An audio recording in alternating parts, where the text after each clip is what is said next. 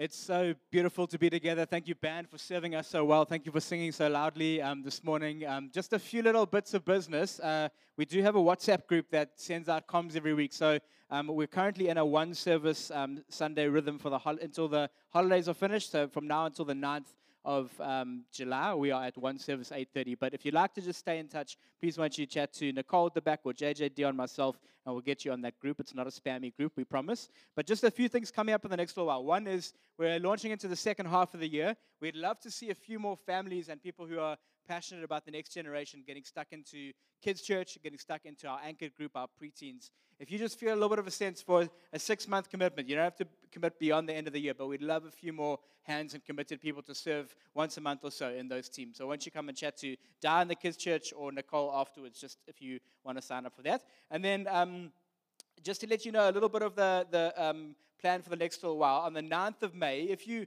miss, sorry, ninth of July, if it's ninth of May, it's a long way away, or you know, you, you're past it. The ninth of July, we're having a little get-together after the service here. If you missed last Sunday and you want to hear what that's about, how we want to have a vi- how we have a vision and want to be good neighbors to those in our geography, listen to the podcast on Apple or Spotify.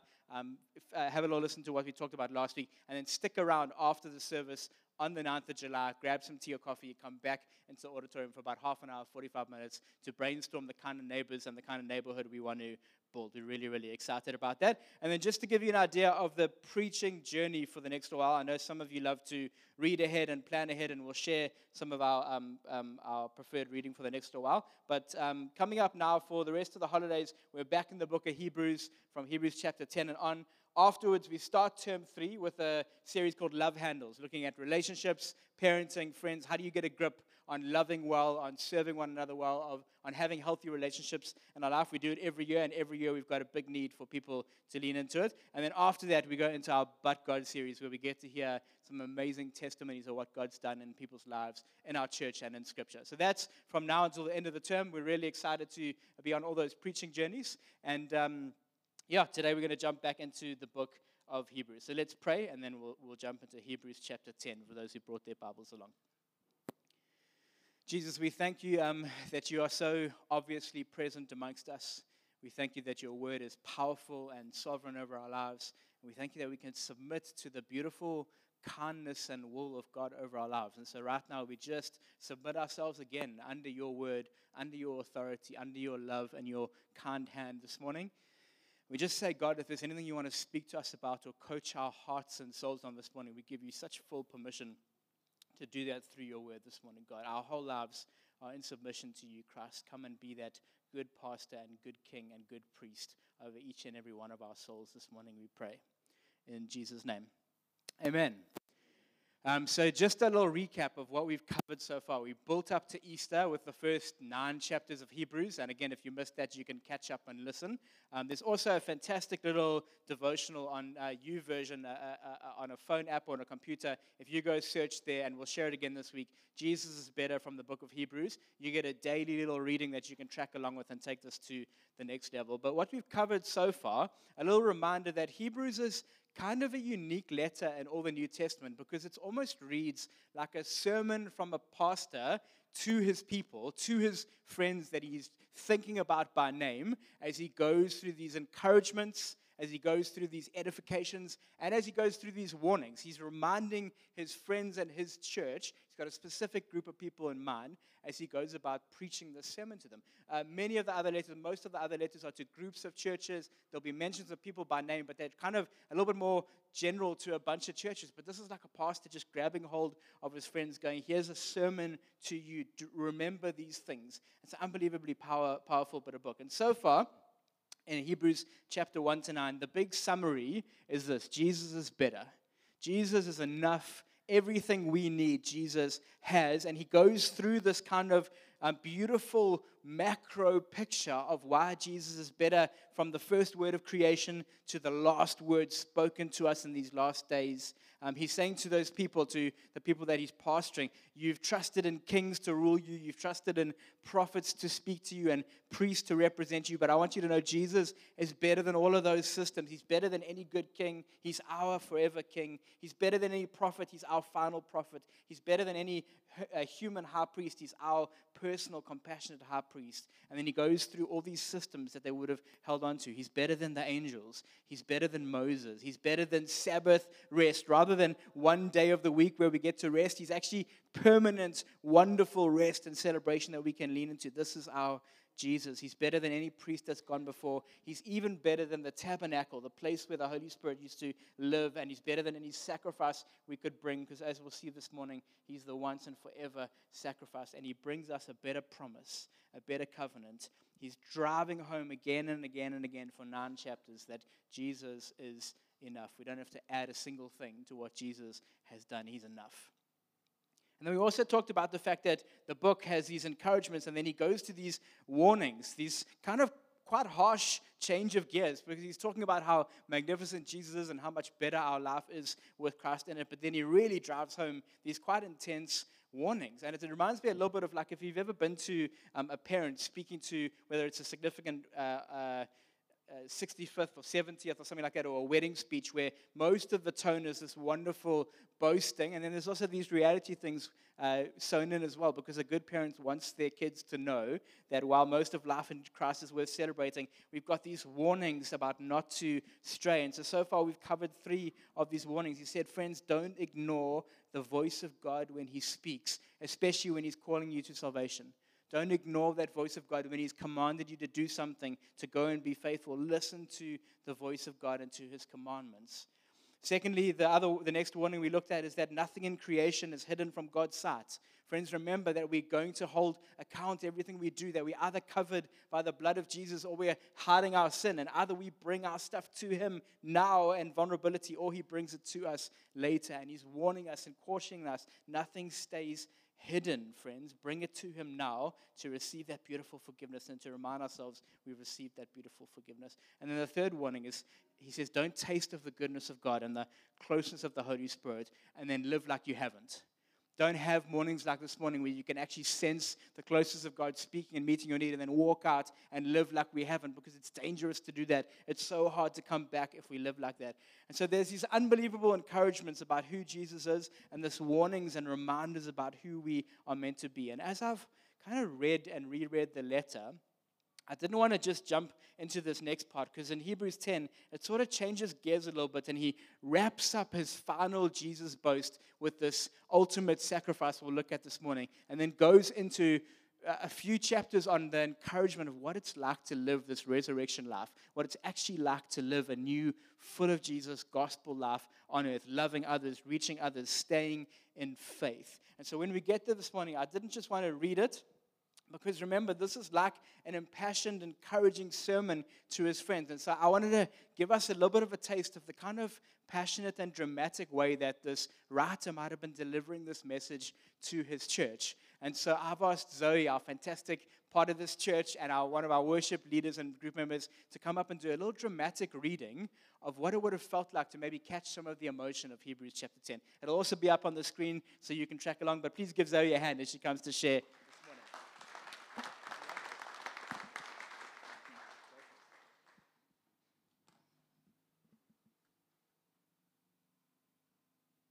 Good morning, by the way.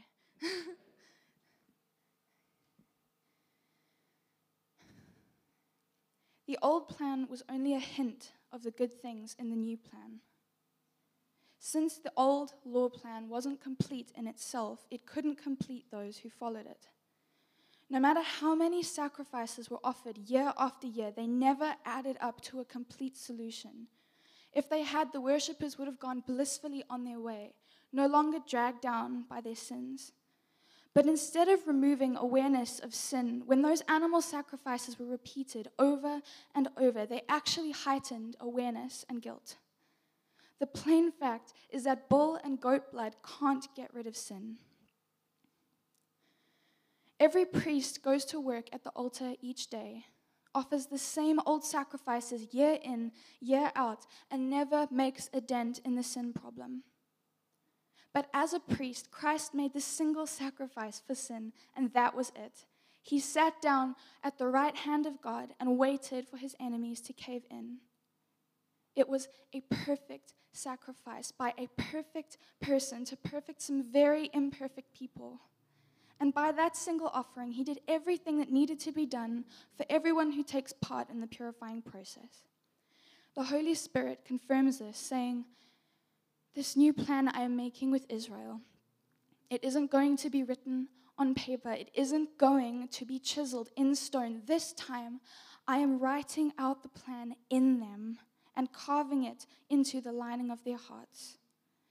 He concludes with, "I will forever wipe the slate clean of their sin, because once sins are taken care of for good, there is no longer any need to offer sacrifices for them."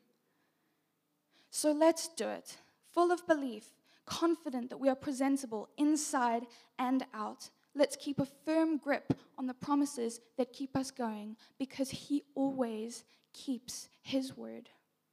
Let's see how inventive we can be in encouraging love and helping out, no longer avoiding worshiping together as some do, but spurring each other on, especially as we see the big day approaching. Thank you so much. Yeah. This pastoral reminder, this encouragement where you can feel the urgency and excitement kind of coming off the page. And he's talking about, before he pivots across to being the kind of people full of belief and confident, there's this nineteen to twenty-one verse, and you can just take this in, and it says this, this hinging verse of all of Hebrews, because Jesus is better, because Jesus is above it all, because Jesus has done it all once and for all, the final sacrifice, we can now, without any hesitation, walk right up to the presence of God, into the most holy place, because Jesus has cleared the way by the blood of his sacrifice, acting as our once and forever priest before God. The curtain into God's presence is Jesus' body himself. Isn't that beautiful?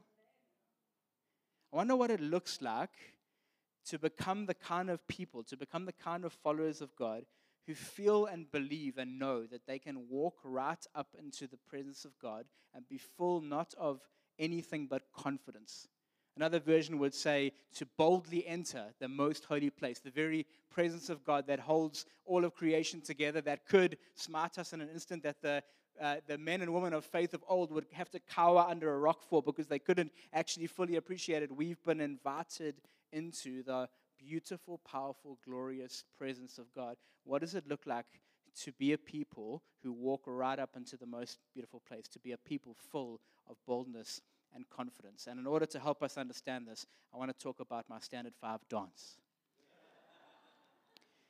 Because I wasn't always this um, athletic, model-looking person that I am right now. Don't laugh. That's horrible. So imagine a twelve-year-old, thirteen-year-old um, trying to be full of confidence kind of Matt. And we've gone away for this standard five um, trip together, and it ends with a disco on the Saturday night. And so I pleaded with Mom, Mom, please take me to the cool, like, Rip Curl or Instinct shops, and we were like a one-income family of a journalist, and she's like, no, we'll go to like the, the kind of pep version of whatever that is back then. So I went, and I found the knockdown version of like, remember those shiny, um, silky kind of shirts with the V-neck collar and stripes, and the Boys of London jeans? You remember me? Anyone born in the late eighties or the early eighties? Okay, cool. The, the big, heavy shoes, um, and I thought to myself, I need to get right, because I'm going to ask Eloise to dance at the grade seven dance. Now, Eloise is blonde and beautiful with freckles and a wonderful smile, and she's been kind of on my mind for most of grade seven. But I don't know if you've seen that uh, that kind of little meme video going around of the little kid like dancing in front of the girl, like just locked in, trying really hard to be more confident than he is, and she's just sort of standing there with absolutely deadpan expression on her face. You know the video I'm talking about? This is me. So I work up the courage over seven, eight, nine, ten hours, it felt like, to go and ask Eloise to dance. But here's the thing. Eloise didn't want to dance with me. Eloise wanted to dance with Dylan. Because Dylan went to the Rip Curl shop. And Dylan was ripped. And Dylan had calves from heaven. And Dylan could dance. Because when Dylan came onto the dance floor, he entered that place with the most confidence you've ever seen. And every single girl in grade seven of Virginia wanted to dance with Dylan. And even I wanted to dance with Dylan. Just a little bit. Dylan boldly entered that dance floor and took Eloise and danced with her, and he just knew something. He had some sort of a belief.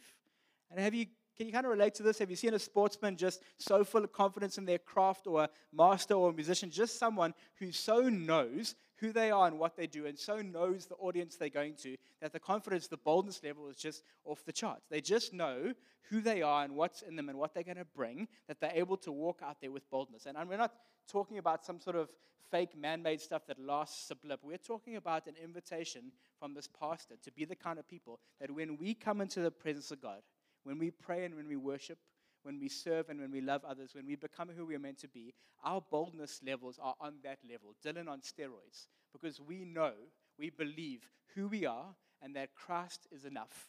That what he's done has paid the price and paved the way. And so how do we become the people that just walk straight up to God and know that when we pray and worship and are with him, it's the best place to be? Because that's the invitation. Not to cower in, not to cover ourselves, not to limp in with apologies, but once we are covered by the perfect sacrifice and blood of Jesus, because his body is our curtain, we stroll past that curtain with boldness. What does it look like to be that kind of people? Imagine your prayer. Imagine you're reaching out to others. Imagine you're giving generously. Imagine you're serving, if that is how you truly live. And so how do we do that? And we see four quick things in this text that I'm going to race through for the next ten minutes or so about how we can be a people that boldly enter. Number one is this. And all of these are, are drawn from that earlier Hebrews chapter ten that, we, that Zoe so brilliantly read. Number one, it's, it's a subtle little heart shift, but we need to become a people that are convinced we have to stop making sacrifices or offerings to get something, and we need to start bringing our worship and obeying because we've already got it. Does it make sense? So many of us subconsciously live like the thing that's stopping me from the presence of God, from the prayer being answered, from the salvation coming, is I need to add to Jesus' sacrifice. My repentance, my saying sorry, my acts of service, I need to do some things to qualify myself to boldly enter. And this scripture is so clear. Without hesitation, we can walk right up into the holy place because Jesus has cleared the way. He's laid out the red carpet by his blood of sacrifice as our priest before God. When Jesus, when God looks at us, he sees the sacrifice of Jesus over us. And so it's not Jesus' sacrifice and my effort equals enough. It's Jesus is enough. And so I respond from a place of worship and obedience because I already have salvation. I already have access to the presence of God. And I know so many times in my life, even now after a couple decades of ministry and being a professional Christian where you're not supposed to say stuff like this, I come to worship sometimes like it's a, a job interview, like I'm supposed to bring my resume of things I've thought this week or things I've done this week. On the one column, the uh, the bad stuff, on the other column, the good stuff, and I bring it, and it's almost like this vending machine God, like, is my week okay? Is my thought pattern okay? Have I said sorry enough times to be able to boldly enter? And Jesus goes, are you sure, Matt, that you want to lean on your own transaction here? Are you sure you want to lean on your body and your blood and your sacrifice? Because there's an offer here. There's an availability to lean on the blood of Jesus and come boldly into my presence because of what he's done. Are you sure you want to be front and centering yourself into this story? Friends, we're not at the center of the story, and that is the thing that allows us to boldly enter. We need to get out of our own way and believe and read and study and understand and internalize what Christ has done once and for all. Because point number two is this. He is the one who clears the way. He is the one who did everything to perfect us once and for all. And we can call on him on the eleventh day of the eleventh hour, right at the last thing, and he will still cover us. We can shout out to him from the deepest, darkest place, because we're either a people covered by the blood of Jesus fully once and forever, or we're grasping onto our own, trying to clear the way. Christ has done it for us. And it's such a subtle thing that creeps into our theology that I need to now start paving the way to Jesus. He's done all the stuff for me, and I've let him down over and over again. And so what I need to do is first sort myself out. I need to first get rid of that stuff. I need to first cut out that junk. I need to first say these sorries, and then I'll be able to access the present. Friends, you can't do any of that stuff unless you're standing boldly in the presence of God, because he's the one who gives you the ability to stay holy and stay righteous and overcome sin and be healed and be saved. And so we don't work to get there. We start there. Jesus has cleared the way for us.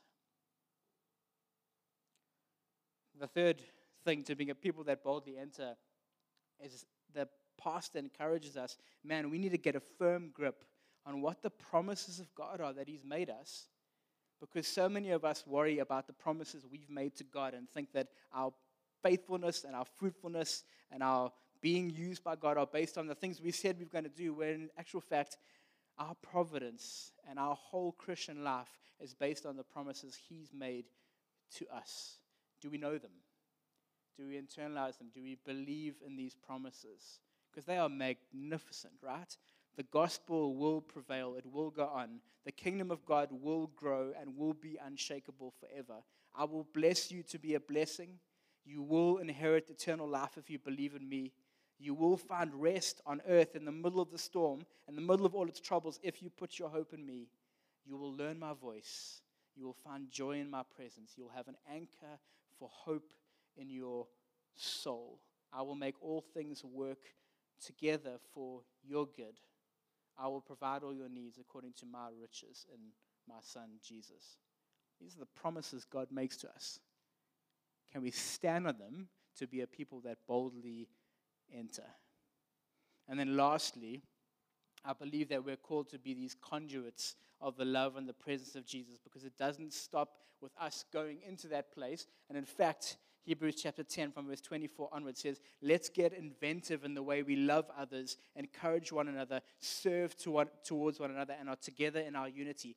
When was the last time we were so full of the presence and love of Jesus that we were getting inventive on new people to love and ways to encourage our neighbors and ways to serve the kingdom of God and give and be united? Because he's saying, if you're in that presence of God, if you're in that beautiful place of the Spirit of Jesus, we can actually not stop there, but take this gospel life and start to go out and serve and love others in the same way.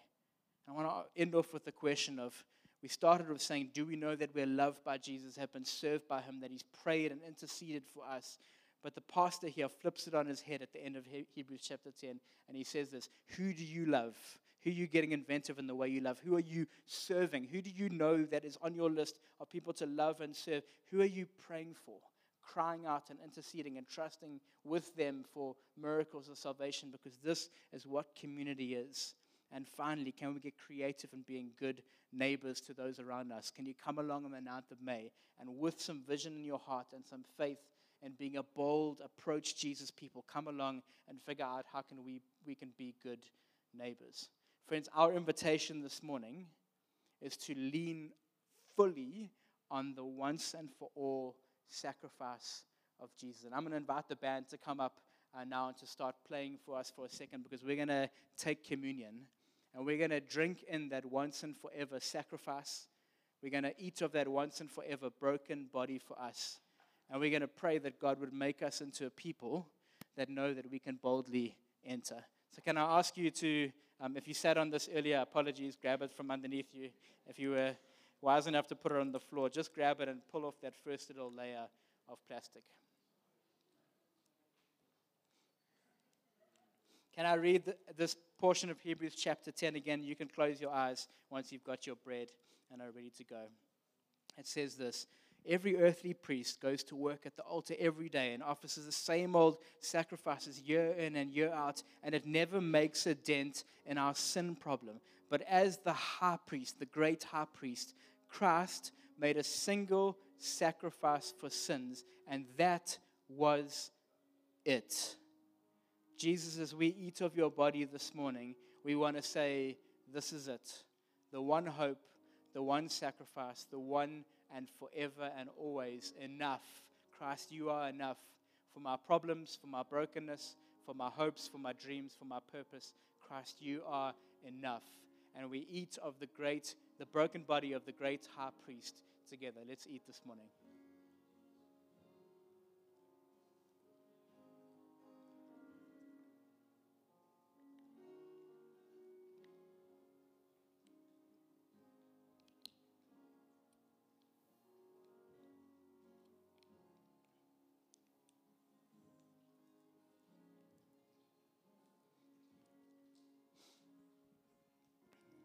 Hebrews chapter ten, verse nineteen. So church, Olive Tree, friends, we can now, without any hesitation, walk right up to God, boldly enter that holy place, because Jesus has cleared the way by the blood of his sacrifice, acting as our priest before God. the curtain into God's presence is his body. Christ, would you make us into a people that are so convinced that we can approach you, that we live under the smile of God, that we are blessed to be a blessing. And God, there is nothing holding us back from accessing your very presence and your holy place because of the blood of Jesus. Let's drink together.